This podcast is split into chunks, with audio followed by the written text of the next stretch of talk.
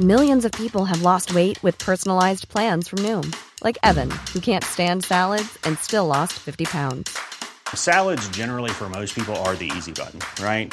For me, that wasn't an option. I never really was a salad guy. That's just not who I am. But Noom worked for me. Get your personalized plan today at Noom.com. Real Noom user compensated to provide their story.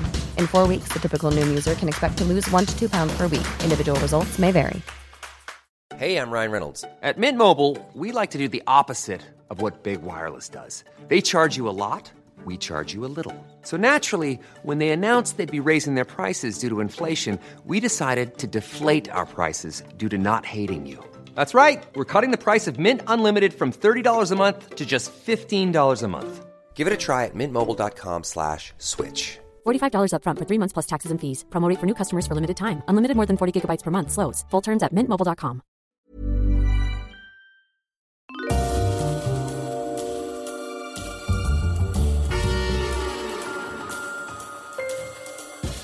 Welcome, everybody, to Histories of the Unexpected, the show in which we explain how everything has a history, even the most unexpected of subjects, like pretzels, pianos, and leering.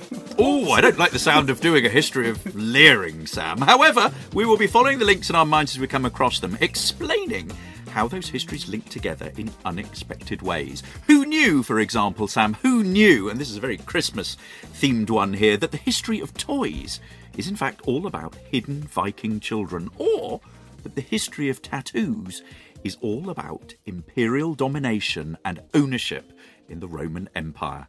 The man not sitting opposite me because we're self isolating, but he will nevertheless help pilot us through these micro histories. He's one of the country's leading professors of histories. It's Professor Extraordinaire James Daybell. Hello, James. Hello, Sam, and the man not sitting opposite me, but ably helping me co pilot these episodes during lockdown is the famous historical adventurer, Dr. Sam Willis. This is the sixth, six, James, we're on six already, of Goodness our me. Special Christmas themed micro histories in which we embrace the task of demonstrating how an unexpected subject not only has a history, but is massively important and interesting in just 15 minutes. And we do it without just talking faster. We start with a shared example, then have just five minutes each to make a case for an interesting history on that very unexpected subject. Contributions are rigorously timed. And you, you, our dear listeners, you will get to vote on social media on what you think was the most interesting fact that you heard in the episode. Today's topic, inspired by Christmas, believe it or not, is the wonderful history of rioting. James, where are we going to begin? Well, nothing says Christmas quite like a riot. And we're going to go back to the 17th century here because Christmas has often been about violence and rioting as much as it is about caring and sharing. It's well known, for example, that Oliver Cromwell and the Puritans sought to abolish Christmas. They viewed it as a popish superstition. And one ordinance was passed by Parliament, in other words, a law was passed by Parliament in June 1647, which threatened with punishment anyone who celebrated the festival of Christmas. Now, as you can imagine, this ban did not go down very well in all quarters. And in December 1647, many of the citizens of the city of Canterbury defied it, taking to the streets to riot. And there was a pamphlet printed at the time a pamphlet entitled Canterbury's Christmas, or a true relation of the insurrection in Canterbury on Christmas last, which describes how shops that stayed open on this holy day were ransacked.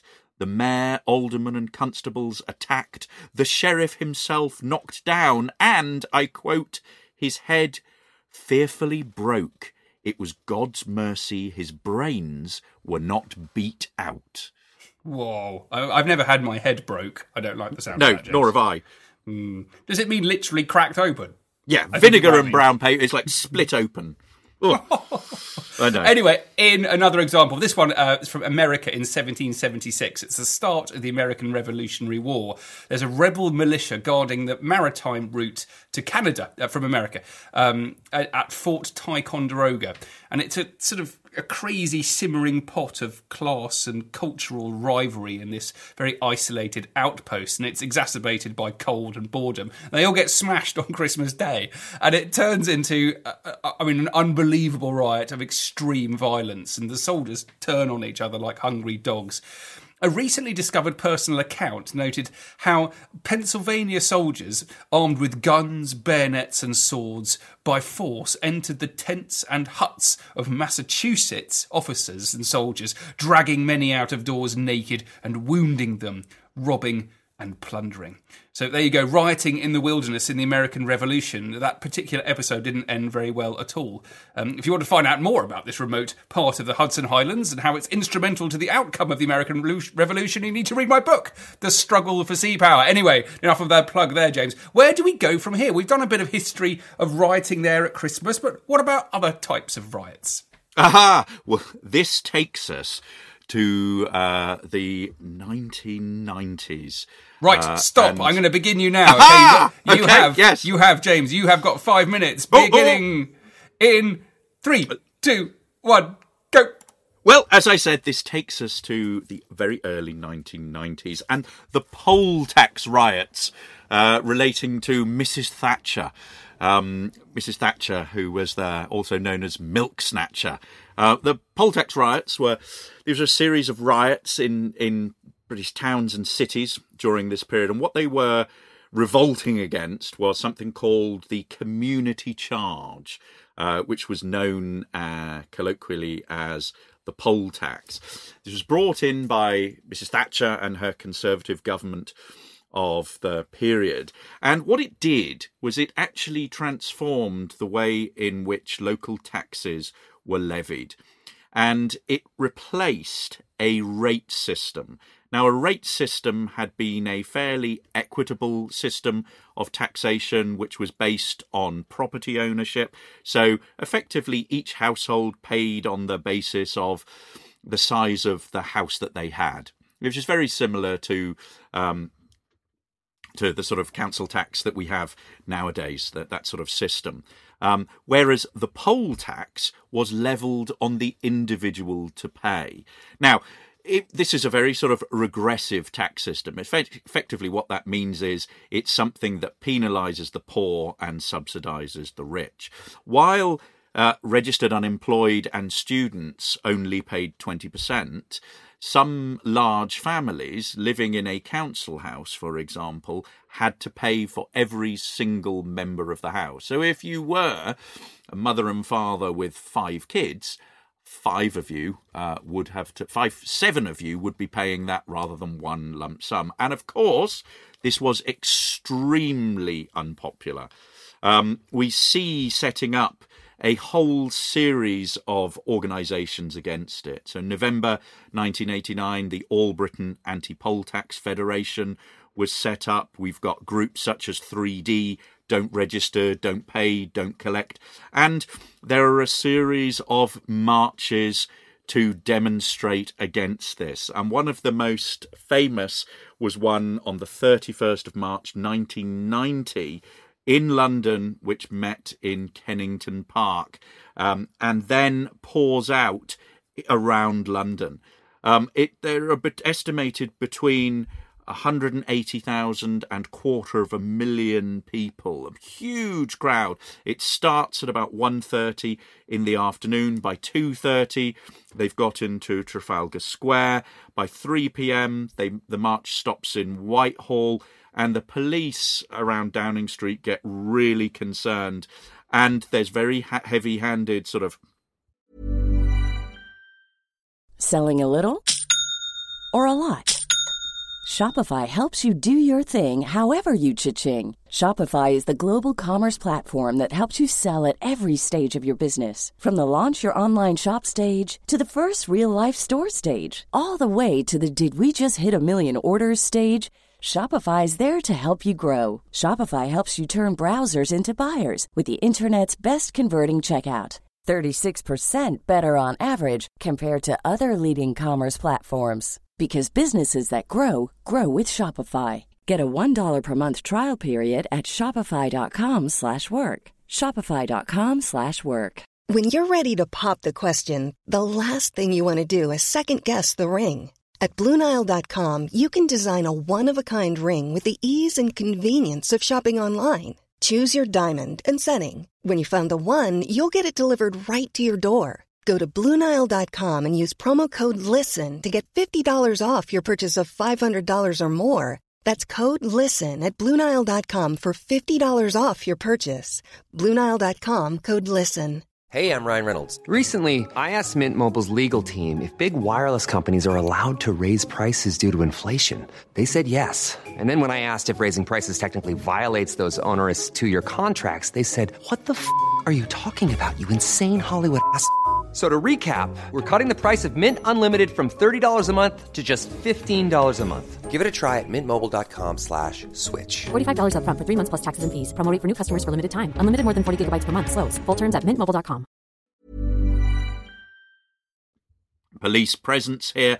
The whole thing overspills, and by 4 p.m., when the rally is almost over, the crowd sort of gets out of control, and by 4:30, the police have closed down the train stations in the sort of surrounding area around Trafalgar Square, and from about 5 p.m. onwards, we see rioting beginning. And what happens is then people get funneled into the out of Trafalgar Square, they get funneled down Northumberland Avenue, they get funneled into the sort of wealthy parts of London around the West End and those shopping streets. And there are reports of people just going wild and overturning cars and looting goods and breaking shop windows across Oxford Street, Regent Street, into Covent Garden. And the whole thing is to basically um, protest against, it's to riot against these the poll tax, and about uh, 113 people were injured, um, and about 339 people were arrested, and it continued on into the early hours of the night until about 3 a.m. And it's it shows really the real sort of distrust with the Conservative government of Mrs. Thatcher, the real concern that people have with the inequitability of the poll tax. And in fact, when John Major came into power, one of the first things that he did was to actually axe the, the poll tax and introduce the council tax, which came into effect in 1992. And an opinion poll that was conducted in 1990 suggested that about 78% of the population opposed the tax.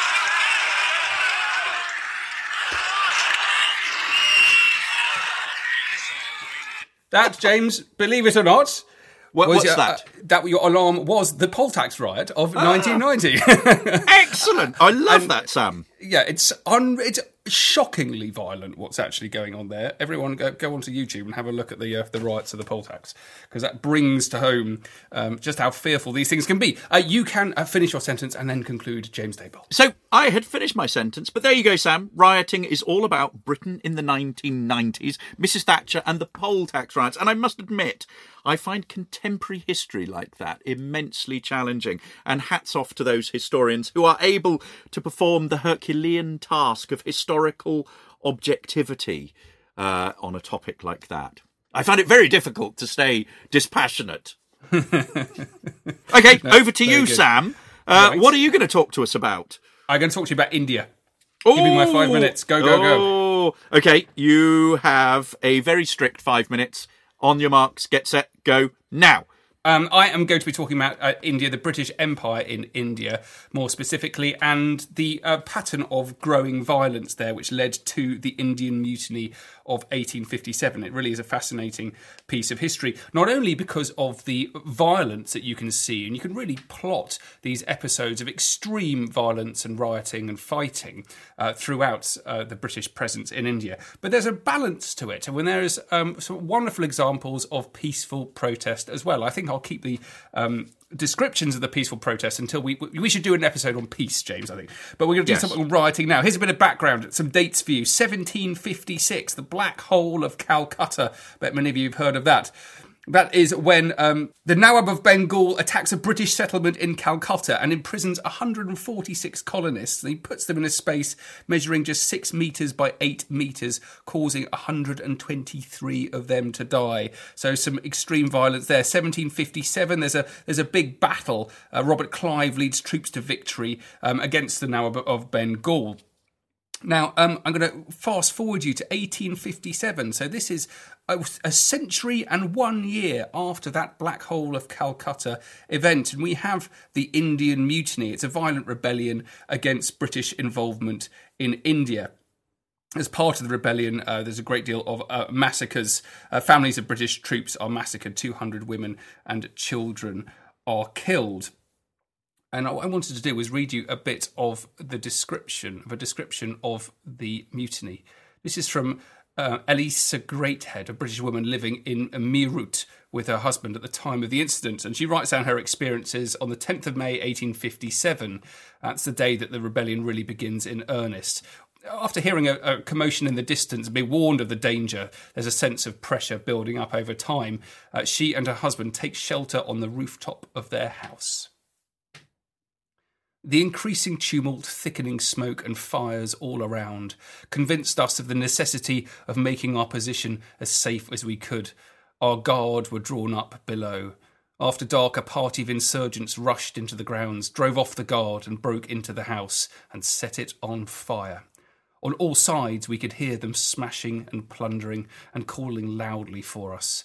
It seemed once or twice as though footsteps were on the staircase, but no one came up. We owed much to the fidelity of our servants. Had but one proved treacherous, our lives must have been sacrificed.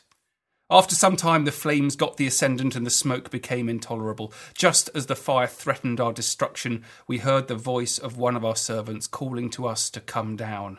At all risks, we descended. Our faithful servant, Golab Khan, seeing our perilous situation amidst the increasing flames, and that every moment was precious, with his characteristic presence of mind and quickness, had suddenly thought of a plan by which to draw away the mob, who, after having satisfied themselves with all the plunder they could get, were every moment becoming more eager in their search for us. He boldly went up to them, won their confidence by declaring himself of their faith, and willing to give us up to their hands. He assured them it was useless to continue their search in the house, but if they would all follow him, he would lead them to a haystack where we had been concealed. The plan succeeded, and so convinced were they that what he had told them was the truth that not a man remained behind.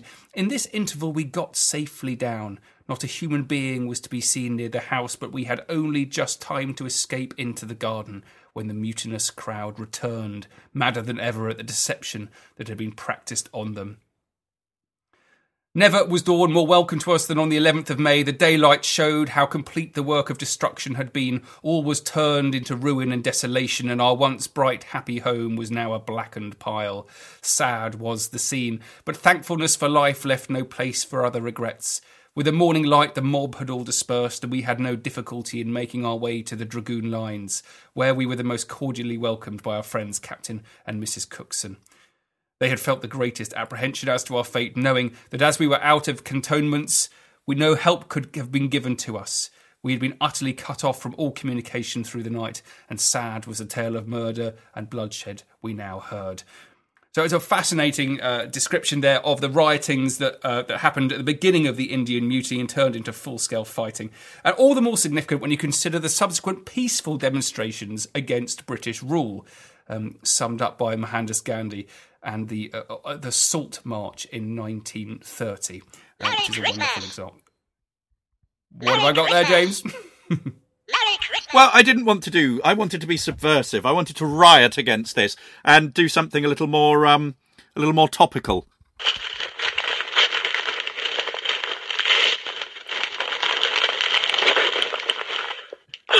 Wow. I thought that was more riotous the, than than uh, a riot. Uh, plus, I got the LA uh, 1992 riots. Uh, up and my YouTube didn't work. So I thought I'd, I thought I'd do a sound effects bar instead. Very good, very good. Anyway, I can finish now. You can see how writing in this instance is actually all about British rule in India, resentment, methods of protest and resistance, loyalty and servitude. Absolutely fascinating. I hope you've enjoyed that little micro history on the history of rioting um, and its links with Christmas.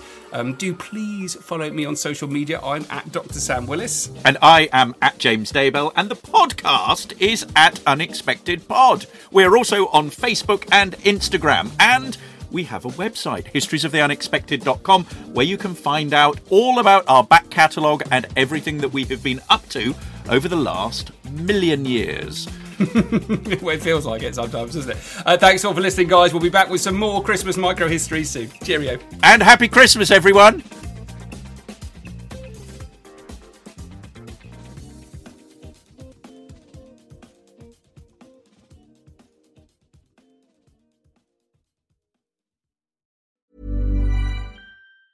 Hey, it's Danny Pellegrino from Everything Iconic. Ready to upgrade your style game without blowing your budget? Check out Quince. They've got all the good stuff shirts and polos, activewear, and fine leather goods, all at 50 to 80% less than other high end brands. And the best part? They're all about safe, ethical, and responsible manufacturing. Get that luxury vibe without the luxury price tag. Hit up quince.com slash upgrade for free shipping and 365 day returns on your next order. That's quince.com slash upgrade. Hi, I'm Daniel, founder of Pretty Litter. Did you know cats tend to hide symptoms of sickness and pain? I learned this the hard way after losing my cat, Gingy. So I created Pretty Litter, a health monitoring litter that helps detect early signs of illness by changing colors, saving you money and potentially your cat's life. Pretty Litter is veterinarian developed, and it's the easiest way to keep tabs on your fur baby's health right at home. Go to prettylitter.com and use code ACAST for 20% off your first order and a free cat toy. Terms and conditions apply. See site for details.